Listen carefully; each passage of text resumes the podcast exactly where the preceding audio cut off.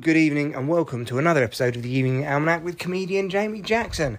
How are you doing? I'm off work because I am ill, sick to the back teeth of work, more like. No, I was ill all weekend, which is one of the reasons why I haven't done an episode. Although I normally skip the weekends anyway, don't I? And then do a weekend roundup on the Monday. So consider this a weekend roundup. And the roundup was I was lying in bed ill. Not COVID, just the common all-garden cold. I thought it was COVID because COVID, I don't know if you've had it or not, it feels different to a normal cold or flu. It's like sharper. It's got a weird sharpness to it. I can't explain it. That's the best word I can use. And I was lying in bed pretty ill on the Saturday night thinking, this feels like COVID. And anyway, did a test. No, just a cold. But I know why it battered me, because I've been working my arse off. Like, my corporate job has been kicking my fucking head in. Kicking the shit out of me, mate. And every time I've been really ill, I mean, I wasn't really ill just this weekend. I was, just in bed. But every time I've been really ill with colds and flus and things like that, it is because work has just been kicking the shit out of me. And fuck that fucking corporate wage slavery. Does my head in. Absolutely does my head in. Because ultimately, you're working for someone else, aren't you?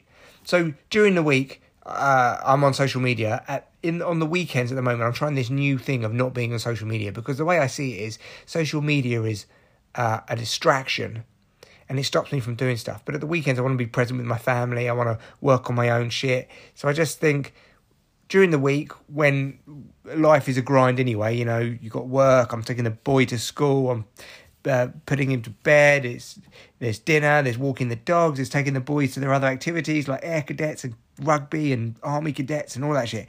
And so you just think, right, fuck it. Social media can be my go-to escapism during the week. But during the weekend, I'm like, no, I'm not going to use social media. And I found that just lying in bed with no social media, when I got bored, I read a lot more, and I wrote a few articles. And obviously, those articles make me money. They've made me serious money. Anyway, the most recent article I wrote was one about why young boys and young men, flock to Andrew Tate. And I put this on Twitter, basically explaining why, which is essentially men are told they're pieces of shit. Toxic masculinity and all of that kind of stuff. And there's a government campaign at the moment saying to adolescent boys, leave girls alone, stop harassing them in the street, you're bad, you're dangerous. Like, all you ever hear about is how bad men are. And then obviously you've got the Me Too movement, and then you've got all the things to be guilty about, even though you weren't part of them, just because you're a man.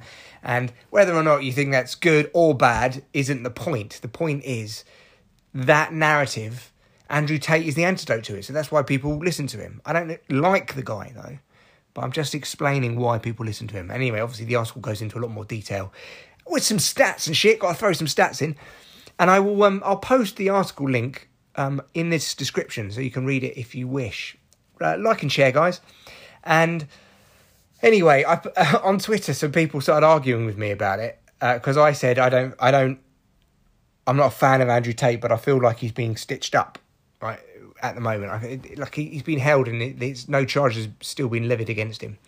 And as I said a few months ago on this podcast, he had a coordinated cancelling, which was like, all the banks, all the apps, all the social media, even things like Uber and Airbnb, they all banned him on the same day. Right, and it's like, that's weird, that's coordinated, isn't it? And it's weird, and it's like, what is the horrendously dangerous thing this man's saying? He's a dickhead. And he's a misogynist. But does that mean he should be banned? I don't know. Like, if he's not advocating violence against people, I don't know. I don't have... There's no simple answer to this. But anyway, I just said I think it's a stitch-up. Now, in my Twitter bio at the moment, I've got Jamie / alpha male as a joke. Because there was some other guy who had a Twitter account and he's, like, in that kind of alpha male-y bro-visor circle. And he's...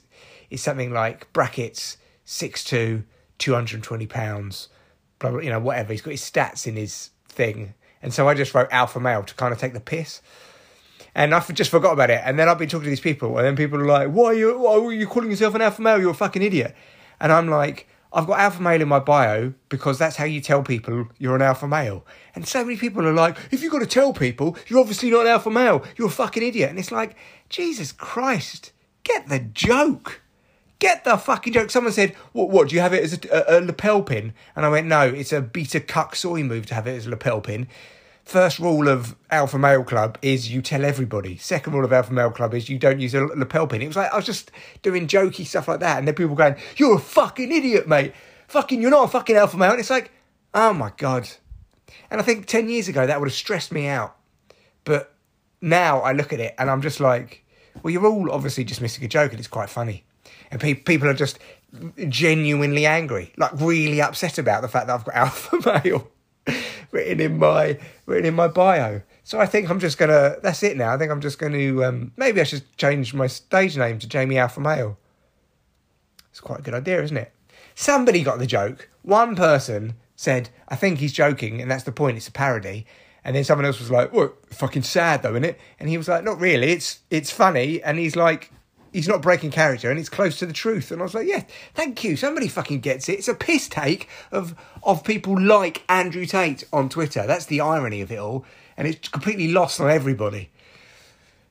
Still, Twitter, it's not real life, is it? And that's why at a weekend, you come off of it and it's like a nice breather. I came on this morning and missed all of the cascade of abuse I got over the weekend. So just flicked through it all this morning, like after I dropped the boy for school and was like, oh yeah. Yes, by the way, you did catch that. I had to drop the boy for school, even though I was ill. But, you know, not all heroes wear capes. Don't you hate that phrase? Don't you really hate that fucking phrase? I do. But, you know, it's the kind of beta male thing to say when, obviously, I'm an alpha male. So, see you on the next pod.